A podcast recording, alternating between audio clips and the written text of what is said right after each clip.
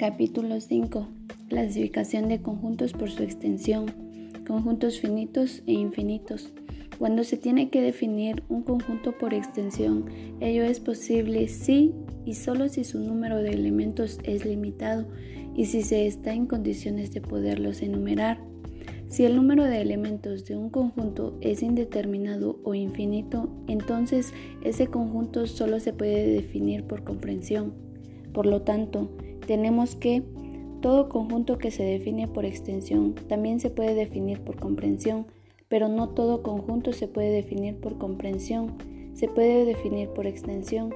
Esto está condicionado a la clase de conjunto que se trate, así los conjuntos infinitos solo se pueden caracterizar por comprensión, en cambio los finitos, algunos se caracterizan de las dos formas y otros solo por comprensión.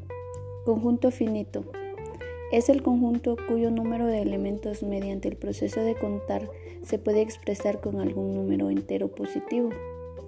Conjunto infinito es el conjunto cuyo número de elementos no se puede expresar mediante algún número entero positivo, porque en el proceso de contar sus elementos se continúa interminablemente.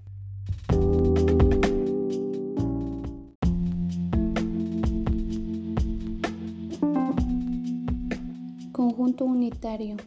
Es el conjunto que tiene un único elemento. Conjunto vacío. Es el conjunto que carece de elementos. Conjunto determinado. Es el que por muchos elementos que tenga siempre es posible determinar el número de estos. Conjunto indeterminado. Es el que a pesar de considerarse conjunto finito, porque en el mismo ha de existir un último elemento, no es posible precisar su número de elementos.